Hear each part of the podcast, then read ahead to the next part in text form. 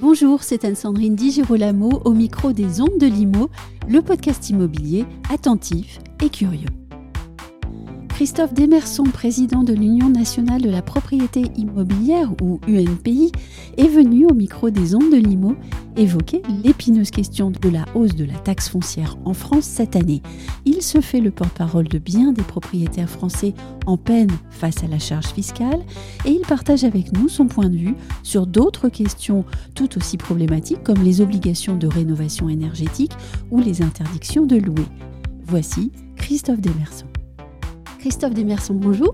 Bonjour Anne-Sandrine. Si je vous dis euh, taxe foncière 2022, que me répondez-vous de manière euh, très spontanée? Très spontanée, ce que je vous répondrai, c'est année noire pour les propriétaires. Et taxe foncière 2023 euh, À suivre. À suivre. L'histoire est en marche, malheureusement. Oui, parce que vous prévoyez une hausse des valeurs locatives en 2023 de 7% par application de, de l'article 1518 bis du Code général des impôts. La charge fiscale s'alourdit pour beaucoup des propriétaires français. Quelle serait selon vous la solution? Alors j'allais dire déjà que malheureusement 7%, euh, on signerait tout de suite. Ce qu'on sait Oui. déjà aussi, c'est que ça ne sera pas 7%, puisque 7%, c'est dans l'hypothèse, et, et, hautement improbable, où où il n'y a aucun maire, aucun président de collectivité qui voterait des hausses. Donc ça, c'est le minimum.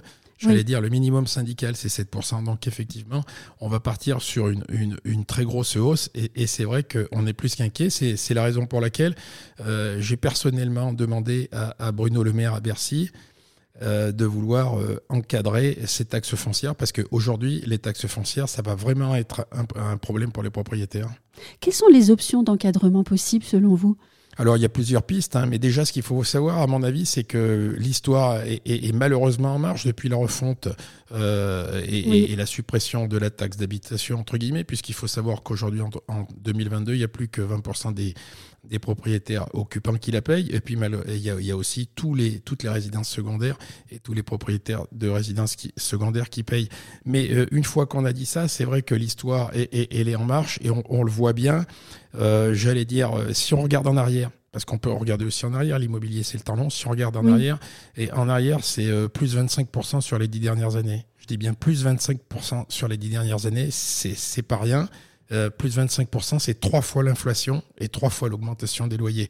Donc c'est sûr qu'on aura un problème euh, j'allais dire euh, fondamental, et, et je pense qu'il va y avoir un, un bouleversement sociétal majeur euh, par rapport justement à l'explosion des taxes foncières, puisqu'il faut savoir aujourd'hui que, euh, j'allais dire, c'est une petite partie seulement de la population qui, qui, paye euh, l'impôt, et alors que les charges, elles explosent pour les collectivités, donc on, on est devant le trou noir.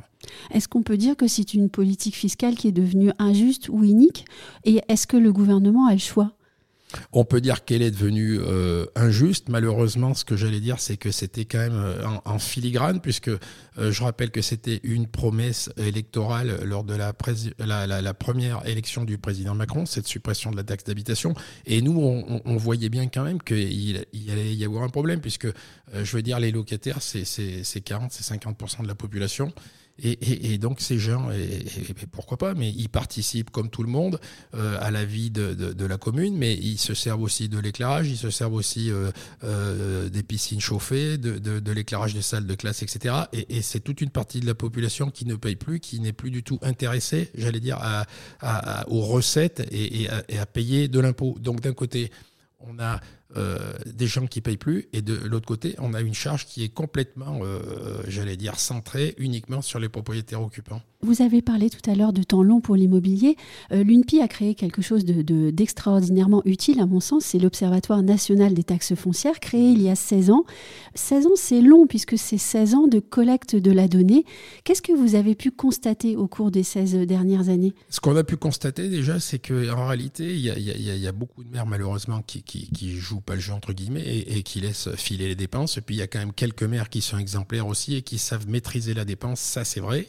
Mais euh, sur le temps long, ce qu'on voit quand même, si, en réalité, c'est que c'est une explosion de la dépense et, c'est une charge qui, croît, j'allais dire mathématiquement et, de manière exponentielle aujourd'hui pour les propriétaires occupants comme pour les propriétaires bailleurs. J'aimerais qu'on parle des propriétaires qui sont adhérents de l'UNPI. Euh, combien d'adhérents euh, aujourd'hui à l'UNPI? Quel type de propriétaires aussi? Parce que au regard de la taxe foncière, je pense qu'il est intéressant de parler de certaines situations qui doivent être euh, parlantes en fait. Hein. Euh, est-ce que vous avez des exemples concrets de situations qui disent les difficultés dans lesquelles les propriétaires se retrouvent aujourd'hui? Bien sûr, je peux vous l'illustrer euh, parfaitement. Sandrine, il se trouve par exemple, je vais vous prendre l'exemple de Marseille. Marseille, c'est une grande ville. Marseille, il y a eu 16%, plus de 16% d'augmentation de la taxe foncière cette année. Il se trouve qu'on a une grosse chambre à Marseille. Et il y a un travail qui a été fait euh, euh, en collaboration avec le président de la Chambre de Marseille, Auguste Lafont. Et, nous, ce qu'on a pu démontrer, c'est qu'il y a 14 000 Marseillaises et il y a 14 000 Marseillais qui, euh, du fait de cette explosion de la taxe foncière, sont passés sous le seuil de pauvreté. Donc, par rapport à l'image qu'on a, si vous voulez, des propriétaires qui sont tous des pétroliers, on voit bien qu'il y a énormément de petits propriétaires qui se sont saignés pour habiter leur logement, pour être au cœur des villes.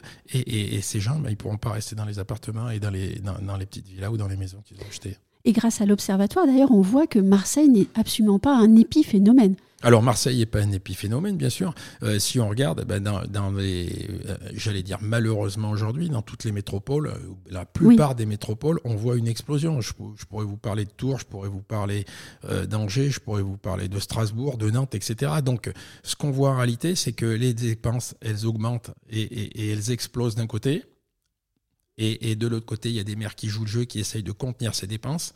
De l'autre côté, il y a quelques maires qui jouent le jeu.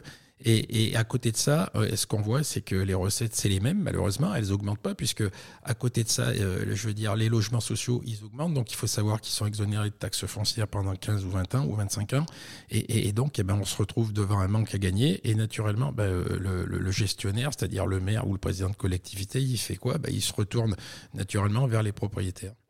On commence à parler de crise sociale due, au logement, alors la, à, la, pénurie de logement, mais aussi à cette situation des propriétaires qui n'arriveront pas à faire face à la charge fiscale. Et en plus, maintenant, on parle peut-être de nouvelles charges fiscales sur les résidences secondaires, euh, peut-être une nouvelle atteinte à la propriété également. Eh ben, C'est-à-dire que là, ce qui se passe directement, euh, de, ce qui se passe avec cette histoire, c'est que là, c'est directement les classes moyennes euh, qui sont impactées, c'est-à-dire que c'est évident. Et quand on regarde la, la pyramide des âges en France et qu'on voit le niveau des retraites aujourd'hui, on, on, on peut dire, je peux vous déjà vous le dire, c'est que c'est évident qu'il va y avoir des arbitrages qui vont se faire. Alors, j'allais dire peut-être que c'est un enjeu politique de faire libérer par la force, j'allais dire la stratégie du pistolet sur la tempe avec les propriétaires. Je pense que c'est pas une bonne solution, mais malheureusement, on y va et on voit de plus en plus de veuves ou de veufs qui viennent nous voir parce qu'ils veulent vendre leur garage pour continuer à payer les impôts, parce qu'ils veulent ils n'y arrivent plus. Et, c'est évident qu'il va y avoir des arbitrages, notamment sur les résidences secondaires, puisque avec l'explosion sur certaines villes de résidences secondaires, avec des, augmentations de plus 60% sur la taxe d'habitation, il faut voir que ces propriétaires, vont être doublement impactés, puisqu'ils sont impactés sur le foncier de leur résidence, sur le foncier de leur résidence secondaire, et en plus sur la taxe d'habitation. Donc, si vous voulez, euh, la pyramide des âges est là il y a beaucoup de, gens qui, rentrent, euh, j'allais dire malheureusement, dans le troisième âge, et c'est sûr que bah, ces personnes, eh ben, elles vont être obligées de, faire des arbitrages. Un, phénomène aussi nouveau qu'on voit, je peux vous en parler, Anne-Sandrine, et ça nous a frappé parce qu'on ne le voyait pas avant, c'est qu'il y a beaucoup de gens qui se tournent euh, vers euh, la solution du viager, oui. parce que c'est ces classes moyennes, j'allais dire pas forcément des classes moyennes très aisées, hein, des, mais ces gens, en réalité, ils arrivaient à payer leurs impôts, à subvenir à leurs dépenses et à leurs charges. Et, aujourd'hui, euh, tant qu'ils sont encore à, deux personnes dans, le couple, et, le jour où ils se retrouvent veufs ou veuves, le plus souvent c'est des veuves, et, ben ils n'arrivent plus à, subvenir à, ces dépenses. Et, ce qu'on voit aussi, c'est que souvent, ces, petits propriétaires n'osent pas en parler dans leur famille, n'osent pas dire à leurs enfants qu'ils n'arrivent plus à, payer les charges et les impôts et donc ils se tournent vers la solution du, du viager. C'est pour ça que je vous dis que je pense qu'on s'oriente vers un bouleversement sociétal majeur. Oui, j'ai vu que vous aviez publié euh, cet article sur le viager euh, dans, dans, votre revue d'ailleurs. Oui, le viager au fond, euh, c'était vendu parfois comme un, outil comme un autre, et à vous écouter, ça devient l'ultime ressource en fait. Je pense effectivement. Alors moi, le, premier, je reconnais que j'ai été surpris puisque moi je suis président de la Chambre d'Auvergne depuis 10 ans et je suis président de l'UNPI France depuis seulement 4 ans. Mais c'est vrai que j'avais rarement vu avant autant de demandes et autant de, de, de gens. J'allais dire malheureusement quand je fais les assemblées générales un petit peu partout en France, que je fais le tour de tout ce qui se passe en France, que j'écoute attentivement les Françaises et les Français, ce que je vois, c'est qu'il y a beaucoup de gens qui se tournent vers cette solution du viager et qui posent des questions et qui sont gênés d'avoir à les poser parce qu'effectivement, ils en parlent pas dans leur famille, ils en parlent pas à leurs enfants. Et, c'est vrai que pour quelqu'un qui a élevé euh, deux enfants, bah, si, on prend une veuve qui a élevé deux enfants, bah, elle a un appartement de trois chambres. Euh, si elle avait trois enfants, elle a un, appartement de quatre chambres. Et oui, le bouleversement sociétal, il va être là, puisque c'est vrai qu'il y a des voix qui s'élèvent pour dire, bah oui, mais madame, vous n'avez pas besoin d'un appartement avec euh, trois chambres ou avec quatre chambres. Et, la personne âgée, elle va vous répondre, bah oui, mais j'ai élevé mes enfants là, je veux recevoir mes enfants, je veux recevoir mes petits-enfants. Et, à côté de ça, il y a, certaines, certains maires, certains présidents de collectivités qui disent, bah oui, mais euh, l'argent, euh, voilà, payer, sinon porter. Mm. La réalité de tout ça aussi, c'est que les propriétaires français s'appauvrissent. Ah ben aujourd'hui, euh, j'allais dire oui, les propriétaires français s'appauvrissent. Et, j'allais dire les propriétaires occupants s'appauvrissent. Et, à côté de ça, les, propriétaires bailleurs, j'allais dire c'est encore pire puisque on a parlé du bouleversement sociétal pour les occupants, mais pour les propriétaires bailleurs, j'allais dire c'est encore pire puisque le, le modèle économique est, en train de se renverser, donc il y aura plus, euh, il y aura plus de, de, rapport. Et si, ça rapporte pas, je veux dire, le modèle économique, s'il se casse, s'il est brisé, et, et ben les gens ils, fuient cet investissement. Il faut se rappeler quand même que les gens qui, qui sont aujourd'hui dans ces situations, c'est des gens qui avaient acheté dans les années 70, dans les années 80-85, et à l'époque, je veux dire, l'État, les collectivités, les villes, tout le monde était content que ces quelques Français à l'époque achètent de l'immobilier parce que ce qu'il faut rappeler aussi, c'est qu'à l'époque, quand les gens achetaient, maintenant on dit oui, ah oui, les plus-values, etc. D'accord? Mais c'est des gens qui ont investi il y a 30, 35, 40 ans. Et, à l'époque, je rappelle quand même que tout le monde leur disait, tout le monde leur déconseillait d'acheter de l'immobilier. On leur disait, mais non, mesdames, messieurs, allez acheter euh, des SICAV monétaires, vous aurez 17% euh, de rendement sans souci. Donc c'est des gens qui croyaient à l'immobilier, c'est des gens qui ont mis leurs biens à la location, c'est des gens qui ont rendu service à la collectivité. Et aujourd'hui, on, les prend pour des nantis, on les prend pour des pétroliers, c'est dommage. Et qui pensaient aussi à la transmission pour leurs enfants. Alors, tout ça, c'est un patrimoine qui ne passe plus. Tout, ça, c'est un patrimoine qui, qui ne passe plus. Effectivement, vous avez raison de le souligner, Sandrine. Ce qu'on voit aussi, c'est que, et j'allais dire malheureusement, c'est que le modèle, ce modèle de la transmission est en train de se perdre, puisqu'on voit quand même qu'il y a la majorité des enfants qui disent à leurs parents Eh ben non, euh, faites les arbitrages, euh, nous, ça ne nous intéresse pas, c'est trop compliqué, c'est trop la galère.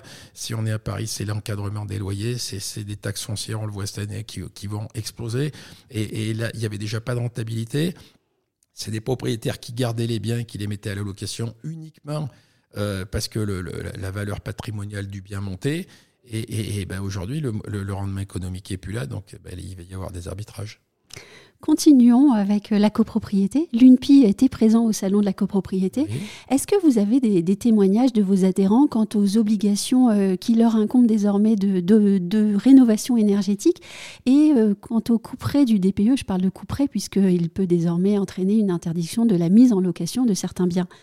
Alors là, c'est vrai qu'on était au salon de la copropriété. C'est vrai qu'on a rencontré, j'allais dire malheureusement, beaucoup de, propriétaires désemparés. C'est vrai que nous, à l'UNPI, on a toujours, historiquement, si on regarde en arrière, on a toujours euh, dit aux propriétaires et on a toujours conseillé, parce que nous, l'UNPI en réalité, nous, on est là pour conseiller les propriétaires. Partout en France, dans toutes les chambres de propriétaires en France, on, on est là pour les conseiller, pour les écouter et puis pour les conseiller. Et nous, toujours, on leur a dit, avant même ces obligations du DPE, on leur a dit faites des travaux, faites des travaux d'entretien, faites des travaux de rénovation, parce que vous augmentez la valeur de votre patrimoine, vous sécurisez votre locataire qui va rester chez vous, qui va vivre de manière confortable, et, la valeur patrimoniale de votre bien va augmenter. Une fois qu'on a dit ça, euh, j'allais dire malheureusement, et Dieu sait que nous, on était pour le DPE, la mise en place du DPE. Je rappelle quand il était mis en place, nous, on était d'accord, mais je rappelle aussi qu'à l'époque, la ministre euh, Barbara Pompili avait promis de la transparence et de la souplesse. Ce qu'on a vu, c'est que tout ça, ça s'est fait d'une manière opaque. Et, on s'est retrouvé l'année dernière avec des délais intenables dans la nouvelle loi qui a été votée en août, je le rappelle. Hein. Oui. Et, les délais étaient intenables. Et, plus grave que ça, ce qu'on voit surtout, c'est que le DPE, il n'était pas fiable. Donc, dans un premier temps, euh, la loi a été suspendue, cette obligation a été suspendue on est revenu dessus. Le problème, c'est que le DPE, au jour où je vous parle, il est toujours pas fiable. Et, donc, nous, ce qu'on demande, c'est quand même devant les enjeux, c'est avant tout d'avoir un DPE fiable. Euh, parce qu'on voit quand même des incohérences, notamment sur les petites surfaces. Et ça, c'est pas possible dans un état de droit, puisque, et je rappelle quand même qu'il s'agit de, biens, d'appartements qui vont être mis, j'allais presque dire, à la casse. Et ça, c'est l'obsolescence programmée. Euh, c'est pas possible aujourd'hui. Et, pourtant, Dieu sait que le DPE est pas fiable et on l'a démontré. Malheureusement, on n'est pas les seuls à l'avoir démontré puisque euh, il y a beaucoup de gens qui ont été sensibles aussi à l'enquête de Que choisir. Et, en réalité, le DPE, il n'est pas fiable. Donc après, il y a un calendrier qui est là. Bien avant la guerre en Ukraine, nous, on alertait déjà euh, et moi, alerté déjà à l'époque Emmanuel Vargon sur le fait que ce calendrier était pas tenable. Il est pas tenable. Pourquoi ce calendrier? Pour plusieurs raisons. La première raison, euh, c'est la pénurie de main-d'œuvre puisqu'il n'y a pas assez de manœuvres aujourd'hui pour faire euh, pour répondre à l'instant T euh, aux travaux. Et puis la deuxième raison qui est, qui, est majeure aussi, c'est qu'il y a une pénurie de matériaux. Mm. Et, et, donc, une augmentation de leur prix et, et, alors assez après, impressionnante. alors après, il y a, forcément, quand on a une demande qui explose, et, ben à côté de ça, ça, ça crée de l'inflation. Et, quand vous voyez que dans 45 jours, je dis bien dans 45 jours, on va fermer les, appartements, on va interdire les locations les, les G+, c'est-à-dire les plus énergivores, nous, on dit bien sûr, pourquoi pas, mais à la limite, il aurait fallu faire ça comme dans, comme dans un plan de guerre, avec des priorisations, par exemple, et ben, il fallait faire uniquement, dans un premier temps, les G+, et laisser jusqu'à 2025, puisque de toute façon, on sait qu'il n'y aura pas le temps, il n'y aura pas les matériaux et il n'y aura pas les hommes. Donc, euh, faire des effets d'annonce, c'est bien, mais après, moi, je veux dire, il faut quand même peut-être aussi, malheureusement, savoir rester pragmatique. Alors aujourd'hui, le gouvernement se retrouve évidemment face à une impasse, puisqu'il y a des promesses, il y a des attentes, et, à côté de ça, ben, ben, tout simplement, ça va faire quoi? C'est que ça va fermer des appartements. Alors nous, à l'UNPI, on dit que ça va fermer 400 000 appartements. Euh, on entend d'autres chiffres. Les chiffres minimalistes, c'est 140 000 appartements fermés à la location. Nous, on peut vous dire que ça va être 400 000. Pourquoi? Parce que c'est surtout des petites surfaces. Et, ces petites surfaces, en réalité, elles avaient des DPE qui n'étaient pas renseignés, puisque c'est beaucoup d'étudiants qui habitaient dedans. Et il faut savoir que les étudiants qui habitaient dedans, eh ben, à l'époque, il fallait qu'on ait que les propriétaires aient les factures euh, d'EDF et les factures de consommation pour établir le, diagnostic. Donc, c'est des diagnostics qui n'étaient pas renseignés.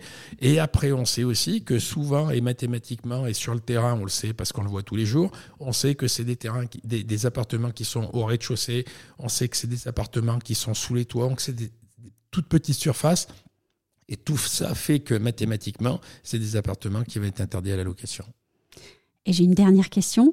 On a appris il y a peu la création d'un Conseil national de la refondation. C'est le ministre euh, Olivier Klein qui a annoncé cela dans la presse, avec les noms euh, des animateurs du CNRR, euh, qui est consacré au logement. le, ministre assure par ailleurs travailler à la création d'un statut de bailleur privé euh, qui était demandé par euh, certaines associations. Euh, quels sont vos commentaires sur cette annonce? Ben, Mes commentaires sur cette annonce, c'est que je vais discuter de ça puisque je vais bientôt revoir le, ministre Klein. Et, à la limite, c'est une bonne idée, mais pour le moment, c'est que c'est des effets d'annonce et j'attends la suite. Merci beaucoup. Merci Anne-Sandrine.